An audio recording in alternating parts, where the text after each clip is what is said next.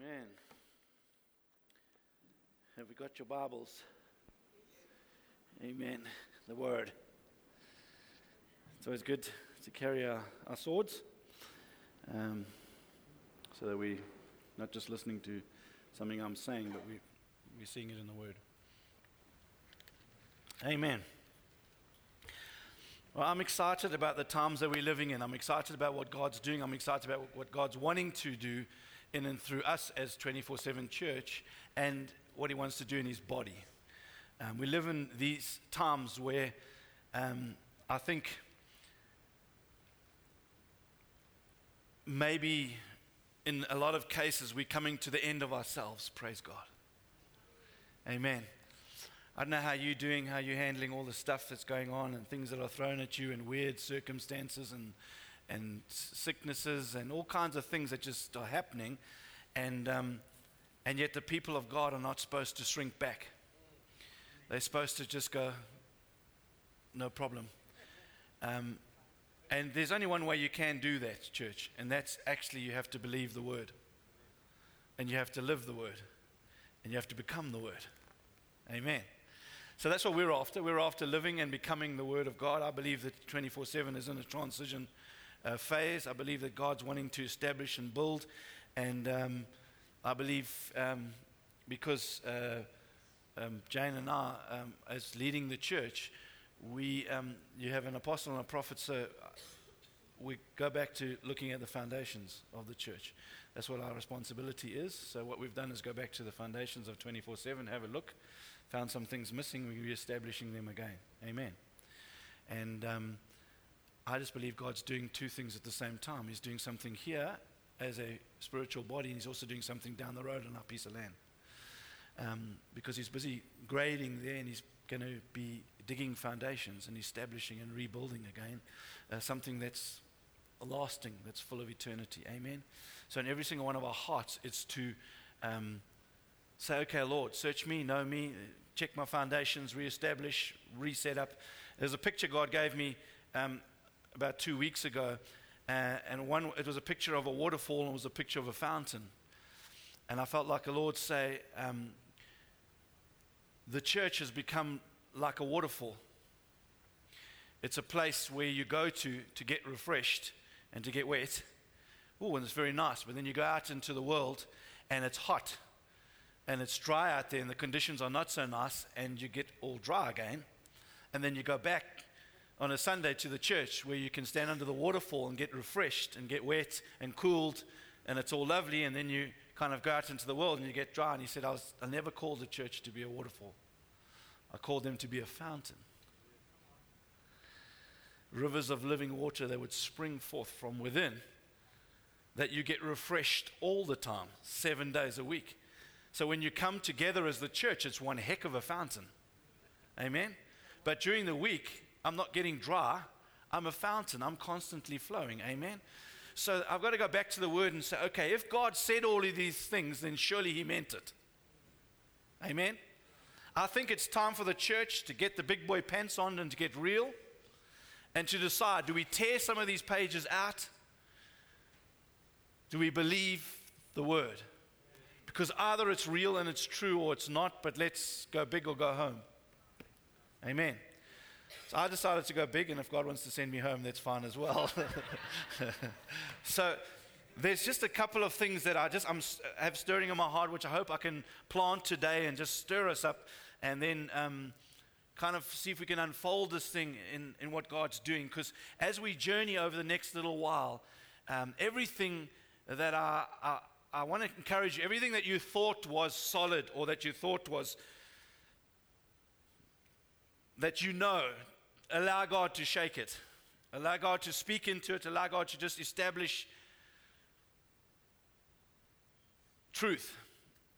So it's, is this truth, Lord? And let, let Him shake it. You know, the mere fact of a building, by the way, just let Him shake that. Because I believe in a place of worship. I believe that you come and I believe in all of that, but I want to just shake anything that's not real. Like just putting the chairs like this can shake something. Hold on, now I prefer sitting in the seventh row. I don't really like the front row. I don't like people looking at me and, you know, you pass the basket around, people are looking at you, whatever. Well, are you giving for what because of what they're looking at, or are you giving to Him? Are you worshiping because of Damien, or are you worshiping because of God? Because Damien's really close now, and I'm trying to worship, and he's looking at me. Amen.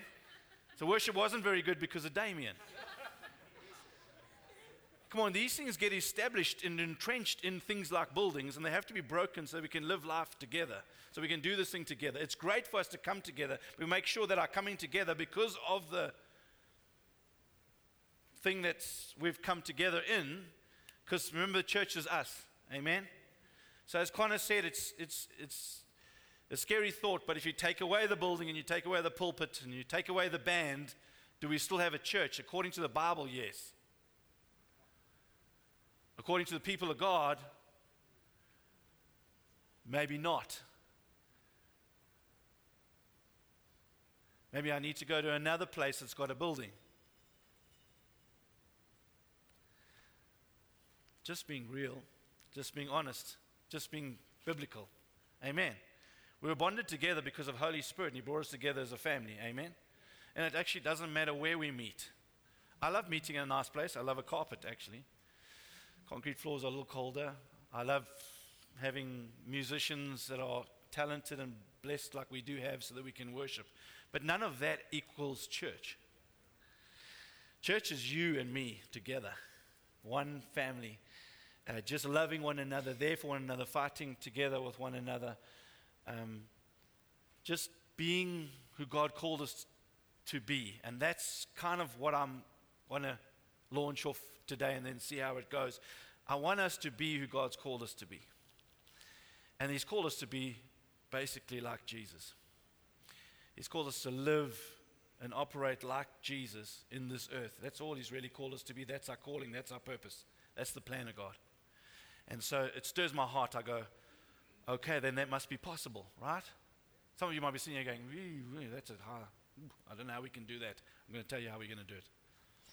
But I think that's what he's called us to. You know, my favorite scripture, my mom will tell you when I was born again, 11, 12 years old, God gave me this scripture. It's Acts chapter 10, verse 38. It's how God, is talking about the Father, anointed Jesus of Nazareth with the Holy Spirit and with power. God anointed Jesus with the Holy Spirit and with power. And Jesus went about doing good and healing all those who were oppressed of the enemy because God was with him. My desire in my heart is that we be a group of people, when people look at us, they go, Man, God is with them. And we're a group of people that have been anointed the Holy Spirit and power.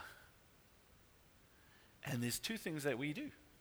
If you come into our sphere, we do good and we heal all who are oppressed of the enemy. How many know that the enemy is really oppressing? It's really oppressing a lot of people. And we just go about doing good. Because how many know if you really, really study the Bible and you really find out, really, this deep, radical truth is that God is good. And we are called to be like Him, and we just called to go around doing good, being good. And when we see oppression of the enemy, we come in and we deliver of the oppression of the enemy. Because Moses is crying out, saying, Show me your glory. I want your glory, Lord. Woo! Show me it, whatever. And he says, Let me let my goodness. It's the glory of the Lord is the goodness of God. He just wants us to glory. See, the Bible says, unless a grain of wheat falls to the ground and dies, it remains alone. So then you think about, okay, I'm leaving this for you for next week, but I just want to share this one little point. Actually, this, this kind of shared with me, so, but it just came to mind. So I'll just, I'll just do a little quick thing on this. When you look at a seed, and I want to teach on Colossians, but hopefully I'm going to get to teach on Ephesians today just a little bit. But when you look at this little seed, it's like, see, it's inside of us is this, is this hope of glory. So the seed has to die so that that hope can come forth and bring forth glory. See, the, the tree is the glory. This beautiful tree is the radiant glory of God. And the seed has got inside. So Colossians would say it like this. I'm just trying to use an analogy and I'm just going to say it like the word says it. It says, Christ in you, the hope of glory. So Christ in us, but the seed must die so that Christ in us can germinate. Unless the seed falls to the ground and dies, it remains alone. So unless there's a dying, it remains alone. So I can come to church and he's a waterfall and he can come and he can fall on me, but I'm remaining alone. When I become a fountain, I die. Jesus now comes alive in me, and he now enables me, along with all others, to be fountains to create this amazing tree of his glory. We're called to dis- display the glory of the Lord. It's this beautiful picture that God's trying to get us to understand. And we go, okay, how do we do that? I'm glad you asked that question because it's amazing and it's a very good question. You guys are so stirring up me to share this with you. Okay, so I'm going to share with you. So I'm going to try and do this quite quickly, and then we'll pull it all together and unfold it over the next little while.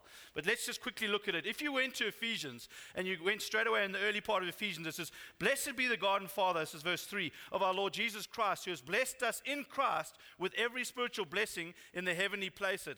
Blessed be the God and Father of our Lord Jesus Christ, who has blessed us with every spiritual blessing in heavenly places. So that's actually a past tense.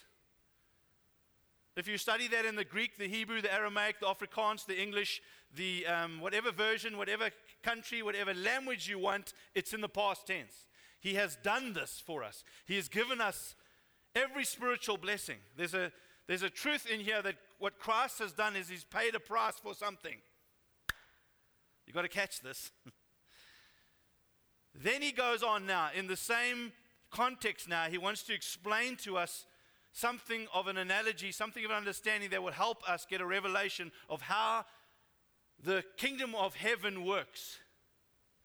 Because how many of you know that the, the, the, realm of, the, of this earth, the earthly realm, and the realm of the kingdom are different realms and they operate in different laws? Right? I had the incredible privilege of driving around South Africa and getting, uh, going through roadblocks, and they would say, How are you doing? Everything, your car looks good, all great. Then I had the privilege of driving across the border into Zimbabwe. And when you go into Zimbabwe and you hit a roadblock and they have a look at your car, there are different laws and requirements. In Zimbabwe, you have to have two triangles, not one, two triangles. In Zimbabwe, you have to have a reflective vest. In Zimbabwe, you have to have a fire extinguisher. So I can drive around all I want into Zimbabwe and say, no, but you know what? I'm applying the laws of South Africa. And they go, well, this is not South Africa, this is Zimbabwe. So come and let me bless you with a fine.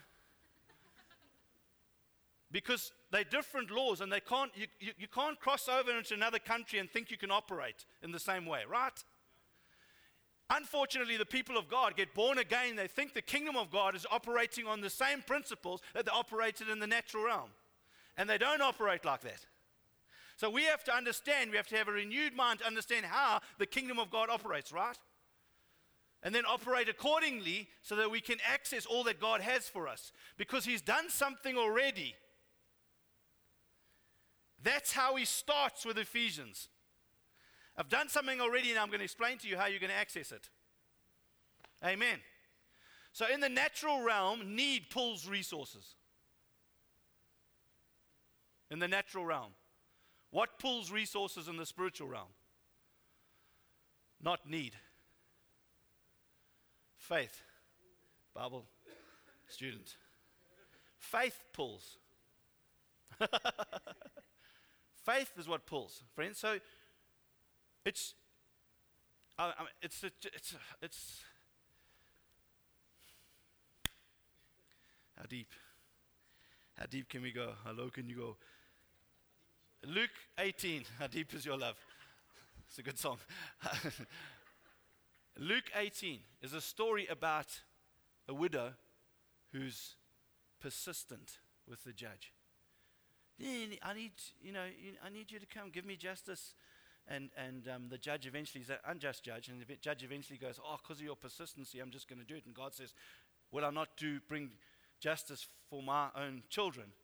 He says, And I, and I, uh, and I will bring it, and I'll bring it speedily uh, for them. It's a beautiful, it's a beautiful, everyone knows, Luke 18. Okay, that's going, you can go read it.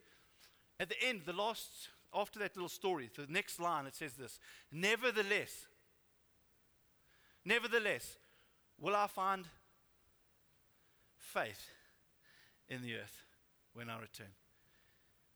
You see, the children of all, of children of all, the children of Israel could cry out. The children of God can cry out in their persistency and their cry to God, and God says, I will respond. I will bring justice, that you're my kids. But nevertheless, will I find faith See, there's something else here that God's trying to get us to understand that we access by faith. So, you're ready to know what that is? Okay, Ephesians. Let's just read quickly. Look at this. Reading down. It says, and what is the immeasurable greatness of his power towards us who believe, according to the working of his great might, that he worked in Christ when he raised him from the dead and seated him at the right hand in the heavenly places, far above all rule and authority and power and dominion, and above every name that can be named, not only in this age, but also in the one to come. And he put all things under his feet and gave him head over all things to the church, which is his body, the fullness of him who fills all in all. Now, either that's the truth or it's not the truth, but let's just hear that again that Christ, that God the Father, through his awesome power, he raised Jesus from the dead and seated him at his right hand in heavenly places, far above all rule, all authority, all power, above every single name. Are you reading? It's the Bible. And it says, And he put all things underneath his feet and gave him as head over all things to the church. So he gave him as head over all things to the church. He's now seated in heavenly places, far above all rule, all authority, all power. His name is above every single other name.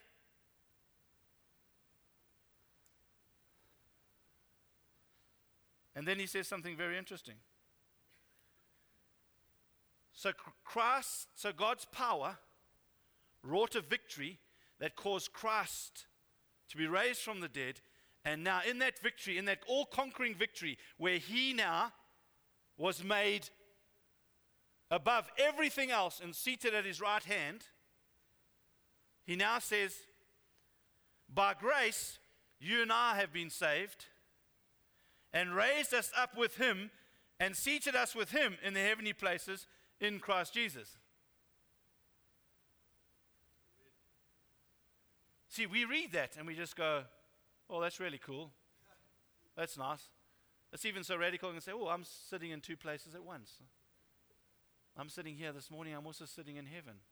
Blah, blah, blah. There's some rea- reality here that we've got to catch. See, Christ, God the Father, wrought an incredible victory. Christ paid an incredible price, price of power that he would lay down his life, that he would be obedient unto the point of death. And because of all that he did, God the Father raises him up and seats him at his right hand in heavenly places above all rule and authority and power, every single name. He gives him over everything. Jesus, now you're now seated in this incredible place of honor. And then he comes along and he says, If you give your life to Christ, then I will take you and I will put you in the same seat.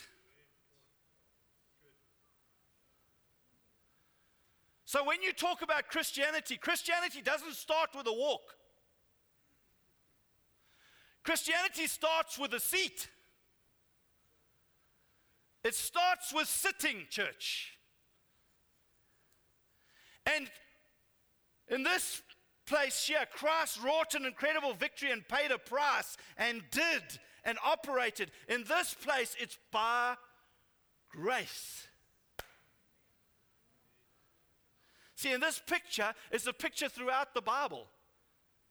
In the very beginning, God worked. For six days, He worked. And on the sixth day, He created man. And then on the seventh day, God rested. God worked for six days, and on the seventh day, God rested. Man was created on the sixth day. What was man's first day? The seventh day, rest. It starts with rest. Why does it start with rest? It starts with a revelation of Jesus Christ, who he is and what he's done. It starts with a conviction of our heart of understanding that this is not about us doing, it's about something that's been done.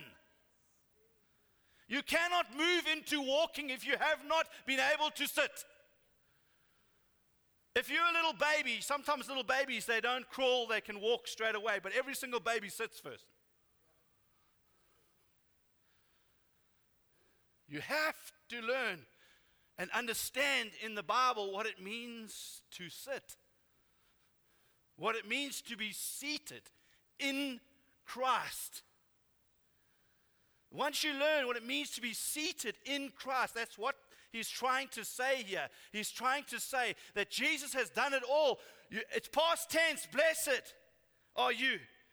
Everything that pertains to life and godliness, every spiritual blessing in heavenly places is yours. First of all, come to a reality. You cannot walk if you don't understand how to sit and be seated. And what is to sit, friends? When we walk, there's energy. You get exhausted, you get tired walking because you have to carry the weight, right? What happens when you sit? When you sit, then all the weight is carried by something outside of you and you just relax. Oh, so nice.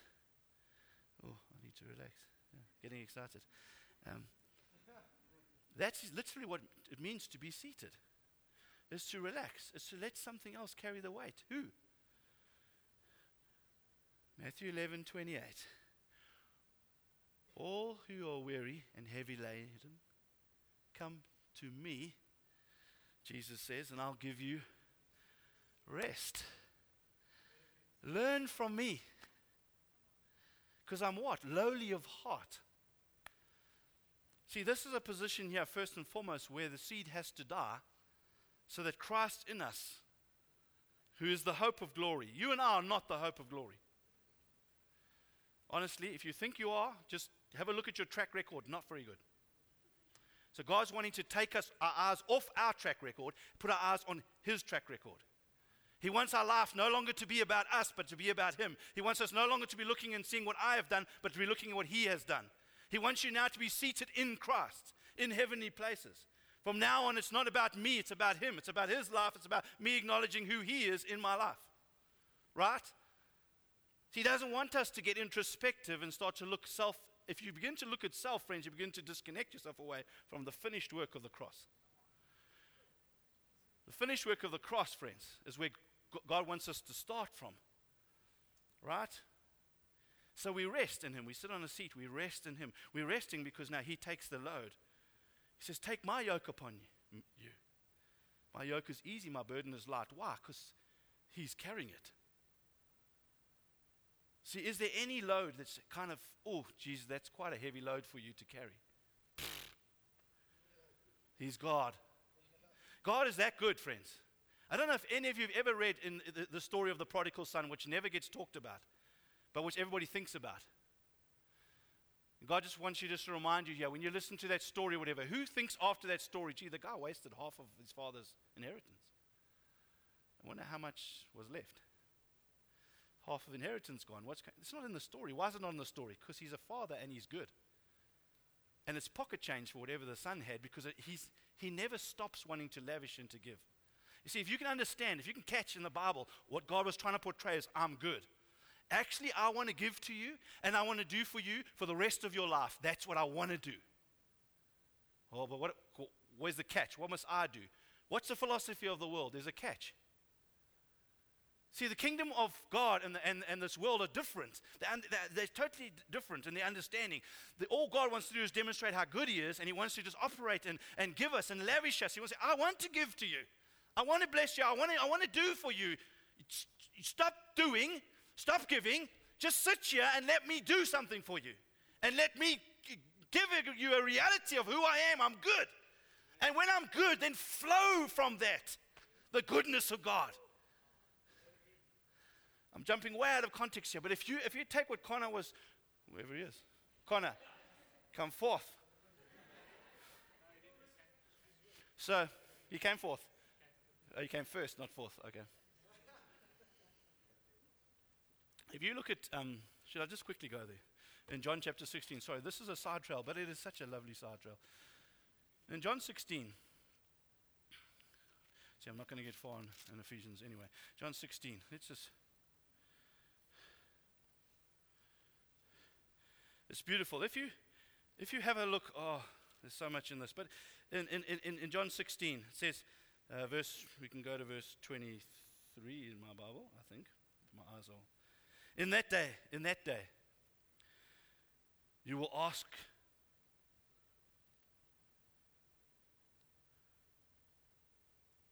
In that day, you will ask nothing of me. Truly, truly, I say to you, whatever you ask of the Father in my name, he will give to you. Until now, you have asked nothing in my name. Ask, and you'll receive, that your joy may be full. What's happening now?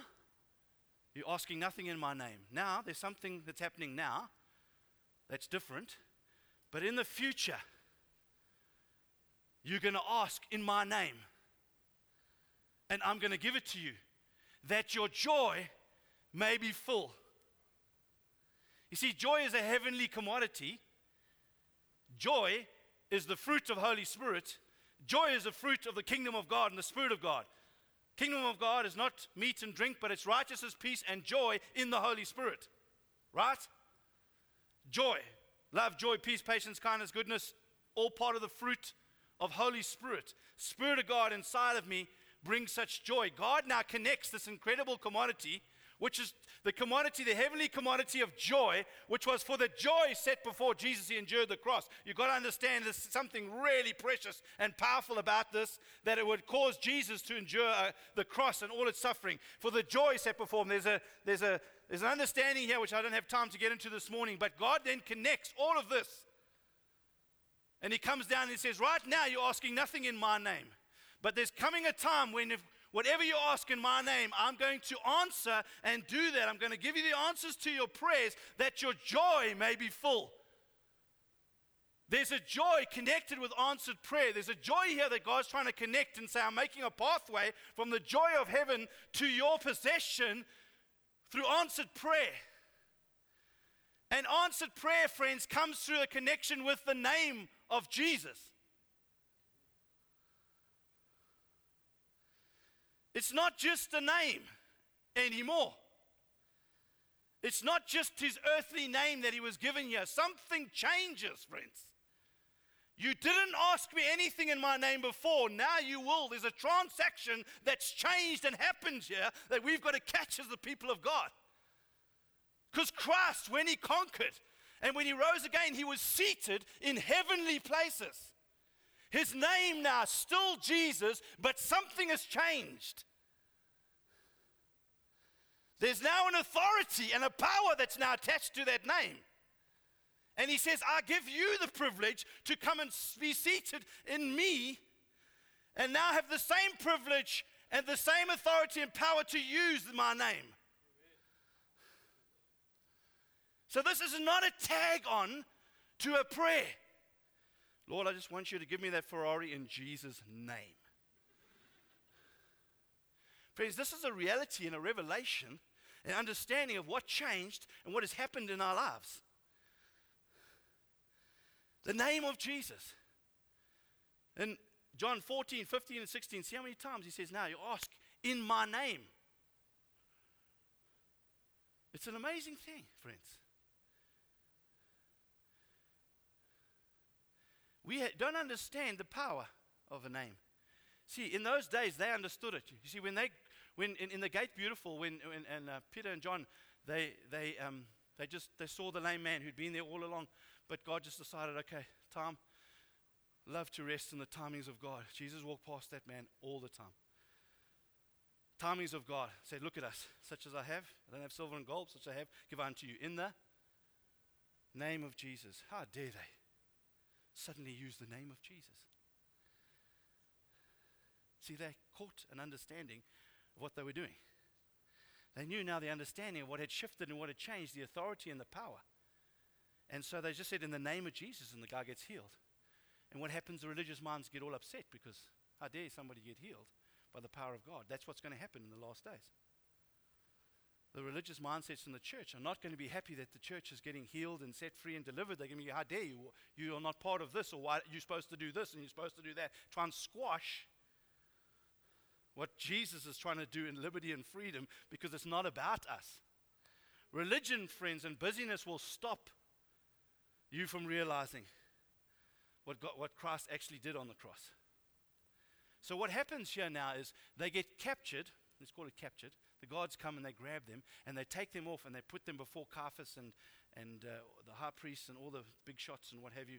And, uh, and they say, By what power and by what name did you do this miracle? There's something in the power of a name now that's changed because they understood the power of a name. Do we understand the power of Jesus and the name of Jesus? Do we understand why we have authority and power in the name of Jesus?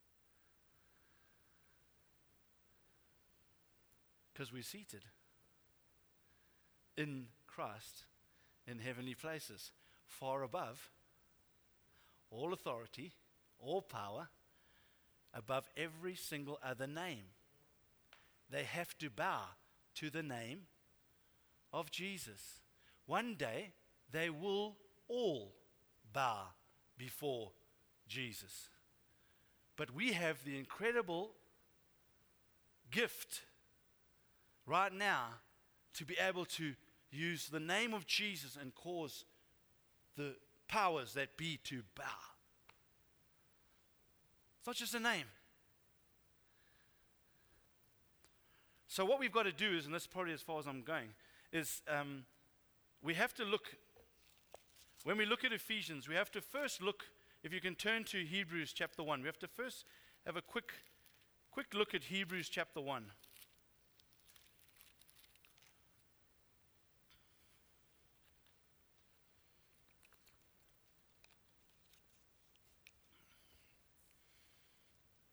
Says in verse 1, it says, Long ago, at many times and in many ways, God spoke to our fathers by the prophets. But in these last days, He has spoken to us by His Son.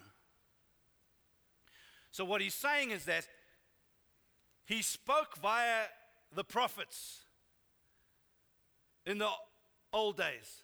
But now He has spoken through His Son. So, when we make all these cliched statements, when we say it's all about Jesus, that's what we're talking about. We're talking about now, He is now our, the Word. He is now our, our answer. He's now the one that we're looking to. We, we, in the past, He spoke through the prophets in the old, but now He's speaking through Jesus. He is now the one that we, are our example. He's our everything. He's who we're looking to to establish in our lives, right? So carry on reading there. I'll, I'll carry on. Whom He appointed the heir of all things, through whom also, he created the world. Now, you see, if you don't understand what I've just been sharing with you, this is just all great because this is all about Jesus, right? But how about if everything that's all about Jesus is also about you and I because we found in Christ? See, if you understand this, you'll understand the authority. So you have to understand this to understand authority. That's why before we go to Colossians, because Colossians just reams off all about who Jesus is. And it's just all so awesome. And you can get all, wow, Jesus, look at him, he's so amazing. But if I understand that I'm seated in Christ, let me use an analogy.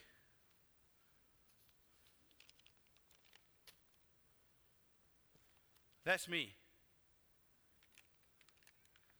Put me in Christ. How many know whatever happens to this Bible happens to me? Right? So I died in Christ before the foundations of the world. Ooh, I can go deep now. Let me explain it to you like this He's outside of time, He created time, and He broke into time to do what He needed to do, and now He's back outside of time. You and I are not, we are not uncreated or not created. We are created, but we are created and broken to time.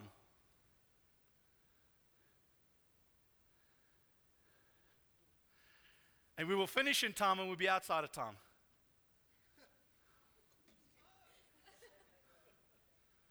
So, whatever happened to Christ happened to me. So, when Jesus went to the cross, the whole point of this analogy and understanding is he had to go to the cross and die for our sins, but he had to die cause, so that I could die because I was in Christ by his death. See, it's all in the Bible, and I'm looking at some blank faces going, huh? That's exactly the Bible. We died in Christ. How many know He died 2,000 years before us? We even pitched on this earth. So, what, what were we? Phantoms? We died in Christ because, if we can understand the concept of time, is a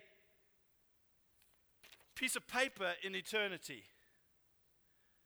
It's like if I, to the best analogy I could do today, is if I took a rope and I rolled the rope from the front all the way to the back. And I took a piece of, of red electrical tape and I just taped the first piece of the rope. Then I could tell you, okay, that's eternity, that's time. So Christ, who is eternity, came into the red piece. He broke in to do what he needed to do. That's why the Bible can say he was slain before the foundations of the world. He's outside of time. He broke into time. He's back out again now. We are created, so we weren't outside of time, broken to time. We weren't anywhere until He breathed and created us. But we, when He breathed and He created us in time, I was already inside of Him. I live my life. Now, when I come outside of time, I'm in Him.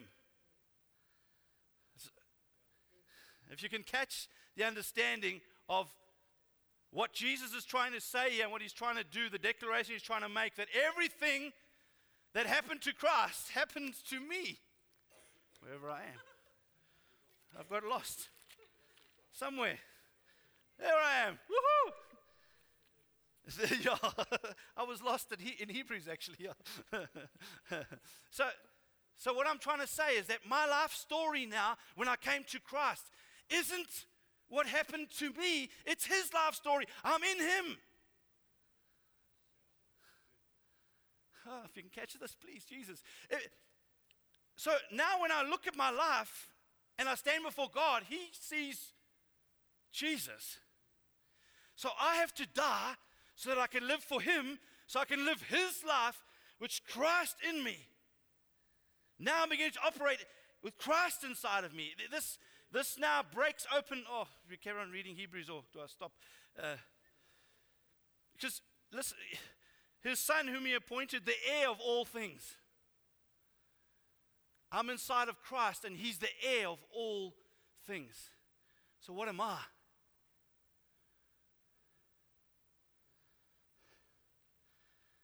Through whom also he created the world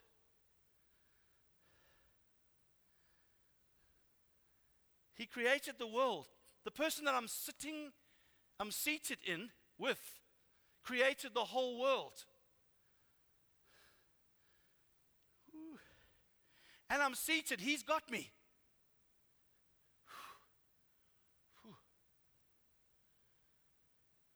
So somebody comes along, let me use an example. Somebody comes along into my life and goes, Oh, Grant, you, you idiot, you know, you, you, you preach too long you, you know, you, pop veins, calm down, just take a seat, take a chill pill. And I go, one, two, three, five.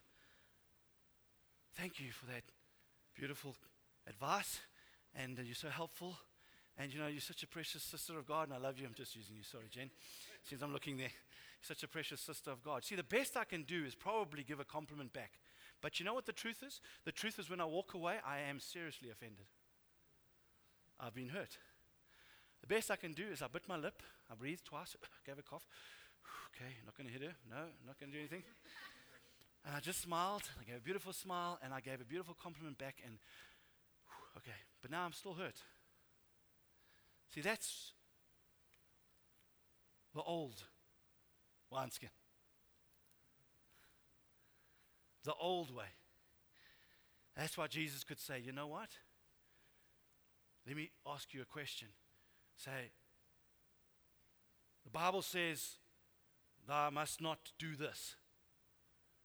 But now I say, and he just raises the bar. You go, is he confused?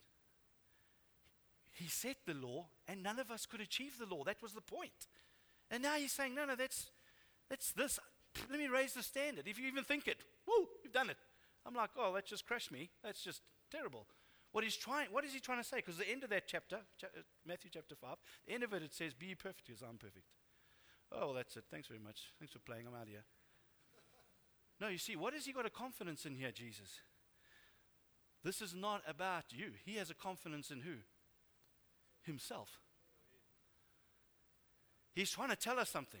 Yes, some people do that. It's a good analogy. They'll say, well, the re- end of the day is he was talking about the law and that, you know, it's because we couldn't achieve it and what have you in him, and he just raised the bar even higher to make sure we understood that this is a really high bar and none of us can make it. I'm not so certain because of the context and when I've studied it. For me, it's that he was more like saying, actually, you guys can be perfect because it's about me. So, so how about I do this? How about I go to the Lord and I say to the Lord, you know what? I really can't, I can't forgive Jen. I can't, I, I, she's offended me and I'm hurt. I can't do it. But you know what, Jesus? You can. So I'm not going to try, I'm just going to let you do it. Now I can go to Jen with a smile. And I go, How's it, Jen? I'm not offended. Because it's not me doing it, it's Jesus. He's now my everything, He's my all. I'm not trying to achieve something. Let me ask you this simple question What happened in the Garden of Eden before the fall? They went to the tree of life and they ate from the tree of life. They did not eat from the tree of the knowledge of good and evil. And then the devil comes along and says to them, Hold on a minute. You need to eat from this tree. This is an exciting tree here. Something's going to happen. He's never changed his deceit uh, since then, friends. It's the same deceit. He said to them, If you eat of this tree, you will be like God. How many know that they already were like God?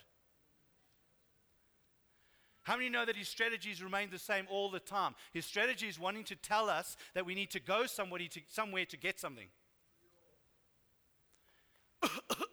Got a cough. I'm sick. I need to go to the island of healing. The minute he thinks or can get us to think that we need to go somewhere to get it, friends, he's won. See, the way he can steal, since we've got everything, the way he steals it is by telling us we don't have it.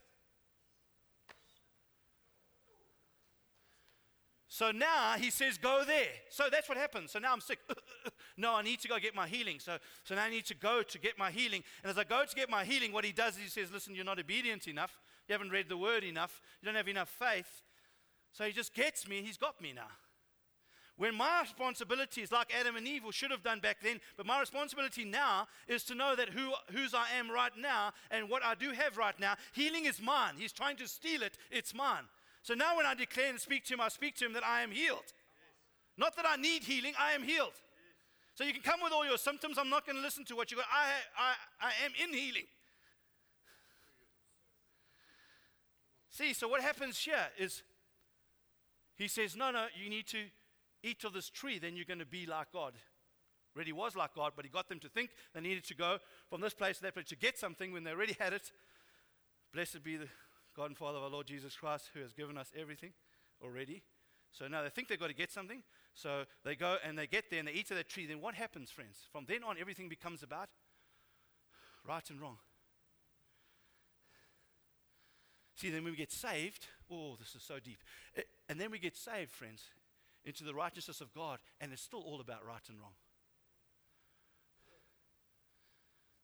So, you know what? I have a right to be offended because she was wrong.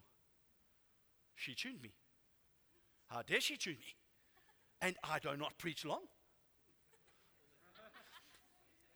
So, Lord, I have a right. And Jesus says, if somebody comes and slaps you on the cheek, yes, that's wrong. That's wrong. It's really wrong. He says, well, turn the other cheek. No, I should do. No, no, that's not right. See, we're not meant to go back to eat from the tree of the knowledge of good and evil, of right and wrong. We're meant to go back to eat of the tree of life. Friends, our standard isn't the tree of right and wrong, our standard is the cross. It's Jesus. See, what would Jesus do? I'm representing Jesus.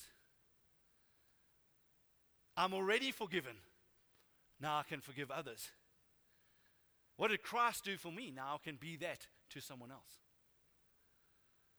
So Jen comes to me and she goes, Oh, you did this, that, and the other. And I'm just loving her. I'm going, You know what? You're such an amazing, wonderful woman of God. I just want to bless you. And she's going, No, but you, you know what? You just do this, that, and the other. You're so amazing. It's just, you just, end of the day, she's like, I can't get through to this guy. Either he's really doff or he just, he does. And, and she just starts receiving the love of God. See, because you can't hurt love. See, that, that's, that's the picture here. We're trying to, it's Christ. He is love. It's not about right and wrong anymore. It's about Him. It's about the finished work of the cross. It's about us doing what? Going about doing good. No, no, we only do good to those who do us right or wrong. Now, I'm not eating from that tree anymore. I'm just eating from the tree of life. I'm eating from Jesus. And as I'm partaking of that, it's about Him. Amen? It's about just being, it's about resting in Christ and being seated in Christ. Once you're seated in Christ and resting in Christ, then eight times after that, He says, walk. And then, so I don't have time this week, but I will tell you, and then He says, stand. Have you noticed that none of those are really very effort, vein popping expressions?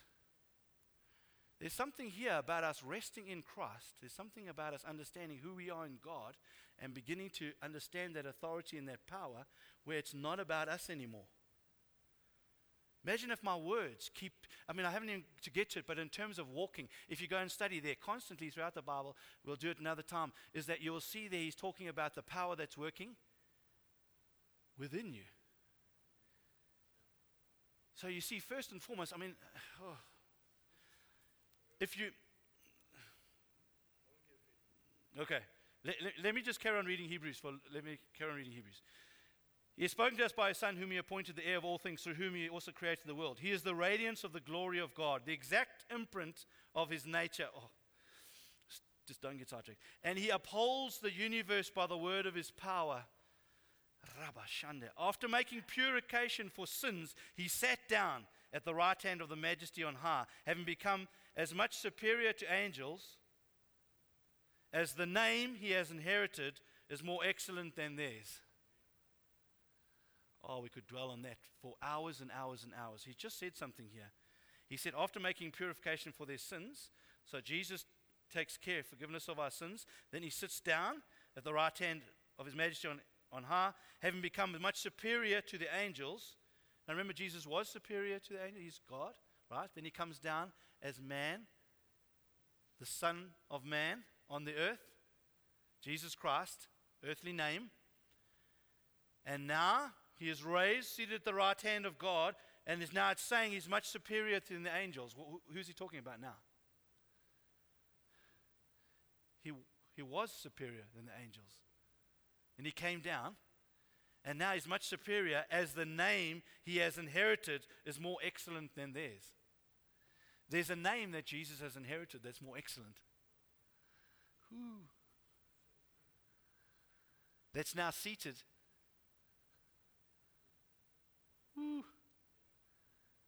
And we get to carry that name. And when you get to carry that name, when people look at you, guess what? When they look at you and they see you carrying that name, they say, Our God has anointed Beth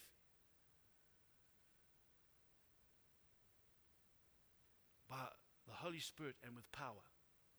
And she's going about doing good and healing all who are oppressed of the enemy because God is with her. And it's not just Beth, and it's Maureen, and then it's not just one or two people, it's a whole community of believers. Now, when they look at that, they go, you know what that looks like? It looks like a Christian.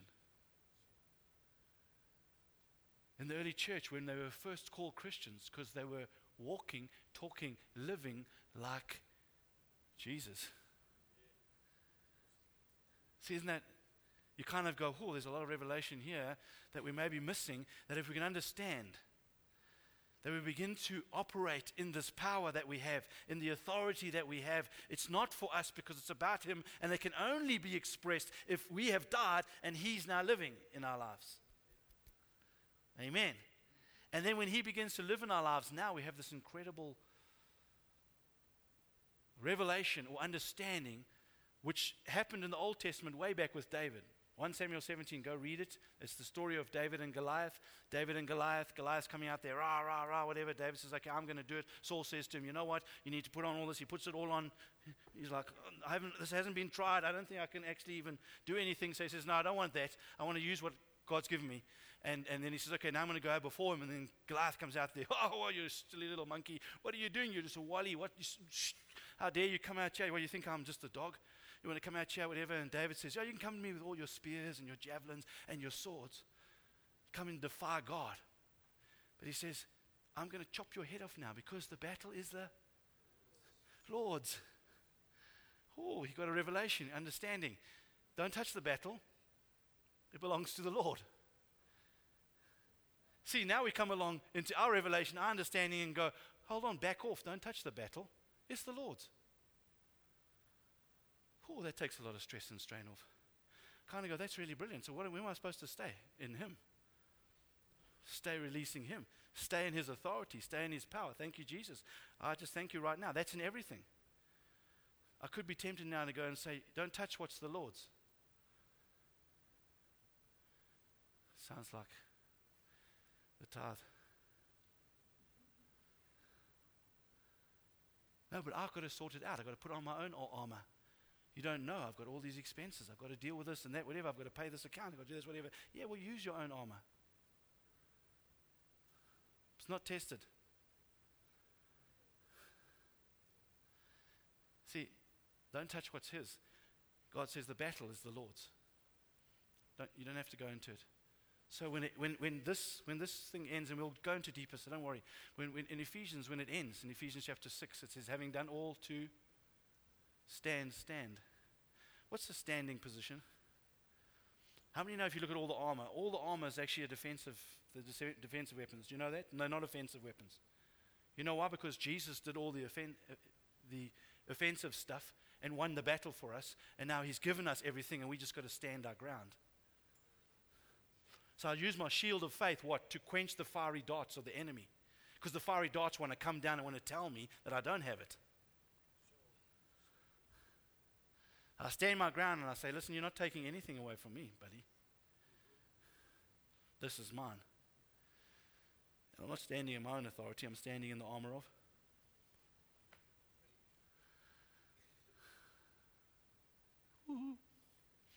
See, if we can catch all this revelation, we'll catch the understanding that what God has done for us is so powerful, it's so wonderful.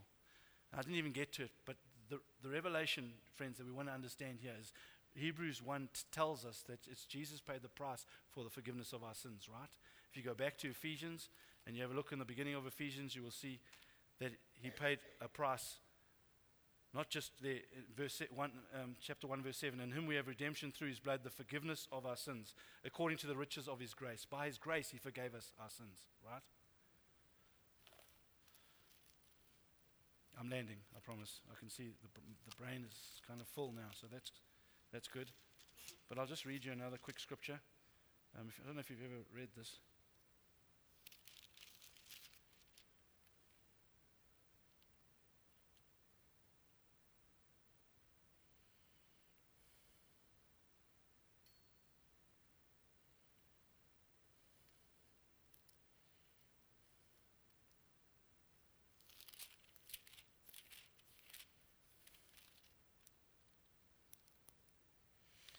Acts chapter 2, verse 32. This Jesus, ra- God raised up, it's now Peter sharing, the, sharing as the Holy Spirit's fallen, of that we all are witnesses, being therefore exalted at the right hand of God, and having received from the Father the promise of the Holy Spirit, he has poured out this that you yourselves are seeing and hearing. So Peter's explaining, and he says, Jesus was exalted, and he received the promise of the Holy Spirit, and now he has poured out the Holy Spirit. So how, how much did you do to deserve or earn the Holy Spirit? So we didn't deserve or earn our forgiveness of sins. We didn't deserve or earn the Holy Spirit, right? Then Colossians, which if you go to Colossians and we can study all that, 2 verse 6, it says, As you received, so walk ye in him. You received it by grace, now you walk in it. Galatians chapter 1 then tells you, it says, Listen, there's only one gospel. Why are you guys now turning to another gospel? And Paul says there isn't, isn't another gospel. Galatians chapter 3 Who has bewitched you? Did you receive the Holy Spirit by the works or did you receive Him by faith? So now that we're journeying in Christ, did we do this thing by works or did we do it by grace and by faith? So now, when I'm seated in Christ, something inside of us wants us to do something and God is saying, just rest. You got this thing by grace. Now walk by grace. This is not about you popping veins and doing a whole bunch of stuff and crying out. This is about you saying, at the end of the day, will I find faith? 1 John chapter 5, verse 4. This is the victory that has overcome the world, our faith. And how many know and understand this? And this, I'm, I'm, I'm landing, I promise. With this whole understanding, friends, is that faith is not a cerebral thing. Faith is not a mental assent or intelligent decision. Faith is not a determination or a choice. The Bible tells me that with the heart man believes. Faith is a heart thing. It's not, that's why people can come to church and mentally assent to something. That's not faith. Faith is a heart thing. So, what is it? Faith, friends, is a believing. It's why he calls us believers. We are called to believe. That's what we're called to do. What should I do, Lord? Only believe. What must I do now? Oh, how do we do this thing? Believe. Believe what? Believe that you have died and you're now hidden in Christ. It's no longer you that's living, it's Him that's living now. And when I'm in Him, it's no longer my uh, journey and my walk all the way to there. It's His journey and His walk. It's now His story, not my story. I'm not going to go back and analyze and have a look at my past and see where what happened because it's His story. It's about Him now. It's about His bloodline. I'm free. I'm in Him. The Holy Spirit is now inside of me. He brings joy. Because now my life is a freedom of joy in the Holy Spirit, who's now empowering me to do what I need to do. And what I do need to do is stand up and begin to declare with authority and begin to operate in the power of the name of Jesus and not in any power that I have of my own. Amen. But this isn't a formula, friends. This isn't now, okay, we're going to go now, we're going to do a bunch of stuff. You can't just blase throw the name of Jesus around and think that you're just going to get it somewhere if you don't have a revelation understanding of who he is. See, that's why we fast and pray, by the way. We fast and pray to get rid of this thing called unbelief.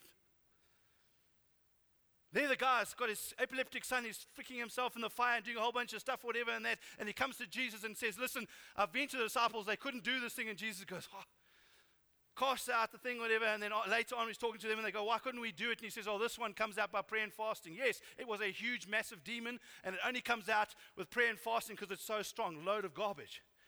Every demon comes out. It's got nothing to do with that. Friends, what he was trying to say is if you look in his, uh, uh, that story, you'll see he's talking about unbelief. Unbelief comes out, friends. It's not that we fast and pray for something, we fast and pray for a lifestyle of access to God, of understanding of our access to God, of understanding of our authority, understanding who we are, understanding where we're seated. You see, when Jesus did that, that he hadn't just fasted. This one comes out by prayer and fasting, oh, but Jesus, you haven't just fasted. How, how, did that happen? No, you see, he had been praying and fasting, a lifestyle of prayer and fasting, so that he had access to the understanding. He had a direct, direct line into the authority of heaven. Let me just say this when Jesus died on the cross, friends, every single one of your breakthroughs, every single one of your victories was bought with a price and was put into a bank account with your name on it. When he died on the cross, friends, it's for you and I to access that bank account now by faith. But you've got to believe that you can access it by faith. See, and that's why you can only be transformed by the renewing of your mind.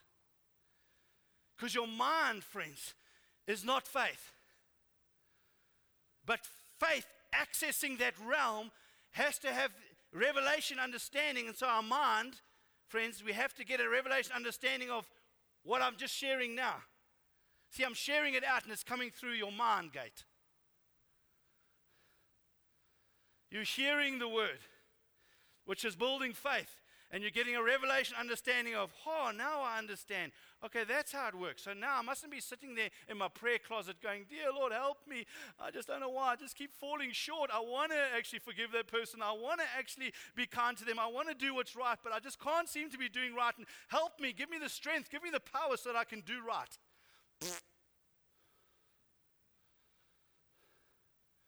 Now I want to come before the Lord and say, Yes, I can't do it. Actually, I can do none of that. That's just so thank God that I have died. And thank you that you're inside of me, Jesus. So I thank you. I'm not going to even ask or rely on that, but I thank you that you are going to do it in and through me. Because this is who I am now. Because my, my present reality, friends, is that I'm a new creature in Christ. That's my present reality, not my future reality, my present reality. I'm a new creature in Christ. And what does that new creature look like? seated in Christ in heavenly places with all authority and power. Now, when I begin to understand that, I begin to operate and I can walk like that. Now you will see the glory of the Lord.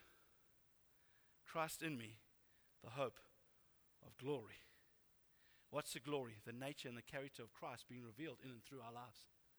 Not just an individual, a couple of individuals. Wow, we put them on TV, they make they do great miracles and they do oh and people they pray for the sick and they get healed. Imagine a community of believers. Imagine a church of believers. Amen. Shall we stand? I can only imagine.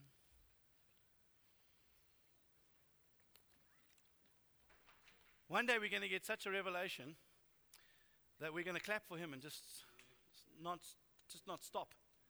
That's why I love 24 hours. 24 hours, it's just like it's way more than a, an hour or a little. Just want to clap, want to celebrate, want to say, wow, you blow my mind, Jesus. You're just so amazing. And, and it's all you and not me. Are you, re- are you serious? Surely, it's got to do something. We're so do people. Instead of being, we're doing. and he's saying, Be me, please let me bless you, let me love you, let me give you, let me do it for you. Amen. God, I can't do, I can't handle this day. It's just depression and stuff that's just hitting me. Yes, I can't. I bow my knee. Thank you, God, that I'm dead. And I thank you that I, my present reality is I'm a new creature in Christ. And Jesus now lives inside of me. And He's my everything. My life is now His life. And just let you speak through me. Just let you do whatever you want to do. Huh. So, Father, I just thank you here today. Oh, Lord, this is not a once off little share a couple of things, yay, goosebumps, go away. This is, we need to meditate on the word, Lord God. We need to drench ourselves. We need to allow the Holy Spirit to come like rivers of living water come and flood us and fill us and just overwhelm us. And so I'm just asking now, Holy Spirit, that nothing that's divinely of you would fall to the ground and be lost or be eaten by the cares of this world or situations or circumstances. Don't let your experience dictate to you. Just let Jesus dictate to you. In the past, they listened to the prophets and all the books of the old. But now we just look to Jesus and let Jesus speak. Just Jesus. Won't you come and speak, Jesus? Won't you come? Bring such revelation by the power of the Holy Spirit. That the eyes of our heart would be enlightened, Lord God. We would, we would begin to see the hope of what you've called us to, Lord God.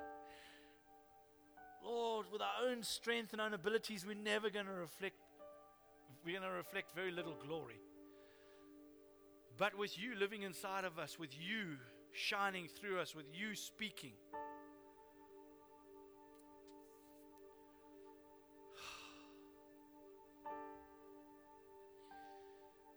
I believe we were born for such a time as this, Lord. I believe that you've got a generation, you've got a, a remnant, a group of people, Lord God, that are tired of trying to do things with the old wineskin, Lord God tired of trying to get through life and living with the scraps. And yes, God just, sure, yes. And He used the doctors and, and He used this and He used that, yes. And we, oh, we managed to scrape out of it a couple of bruises.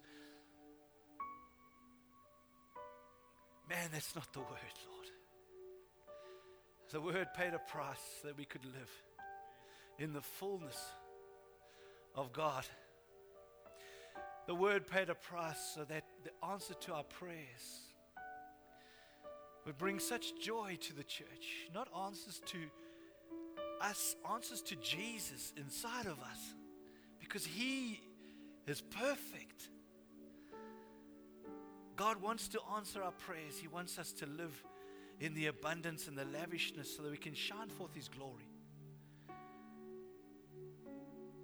then the Bible, Father, and all the scriptures begin to make sense and begin to bring reality to the word.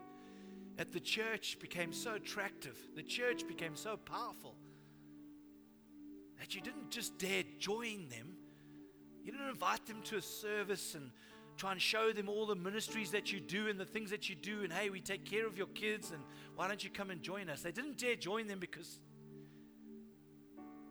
they were you living actively breathing the presence, the power, and the fire of God. You don't just join that, it consumes you.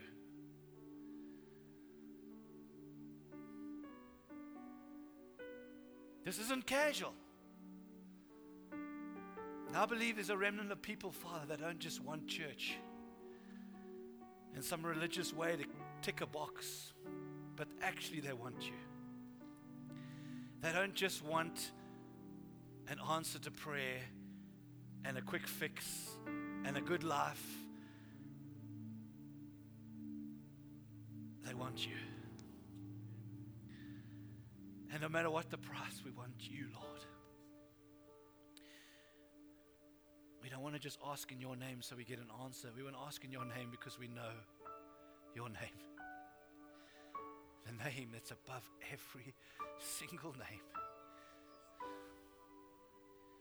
a name that's worthy, a name that we can display with such splendor through our lives that will give you glory, not us, Lord. No glory to man, but just glory to you. Not the doctors did it. Not, yeah, he used this or used that. No, it was only God. Only God. Only God could have done this. Those guys, that community, they're anointed with the Holy Spirit and with power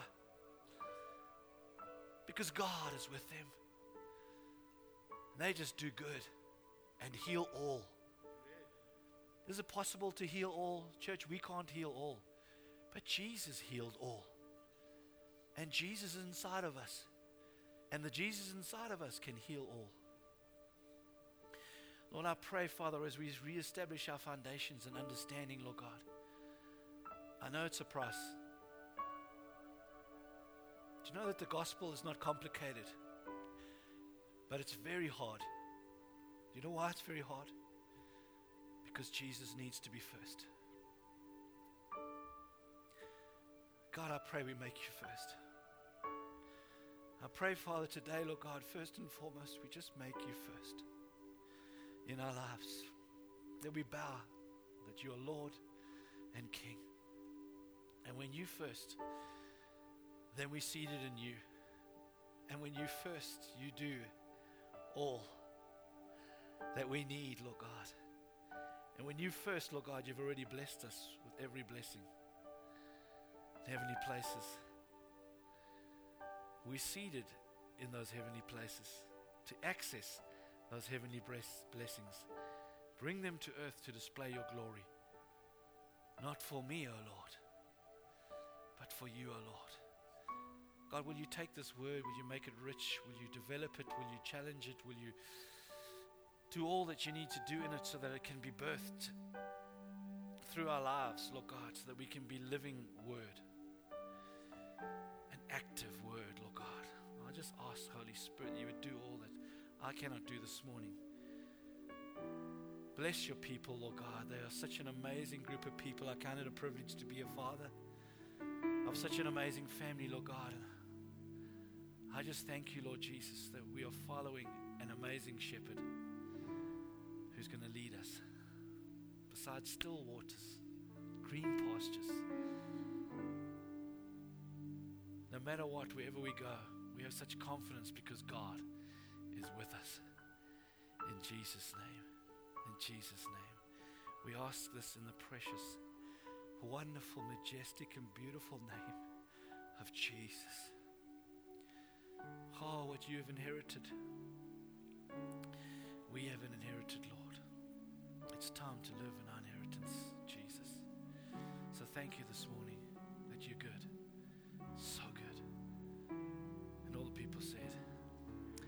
Amen. Amen. If you're needing prayer, please come and let us pray with you.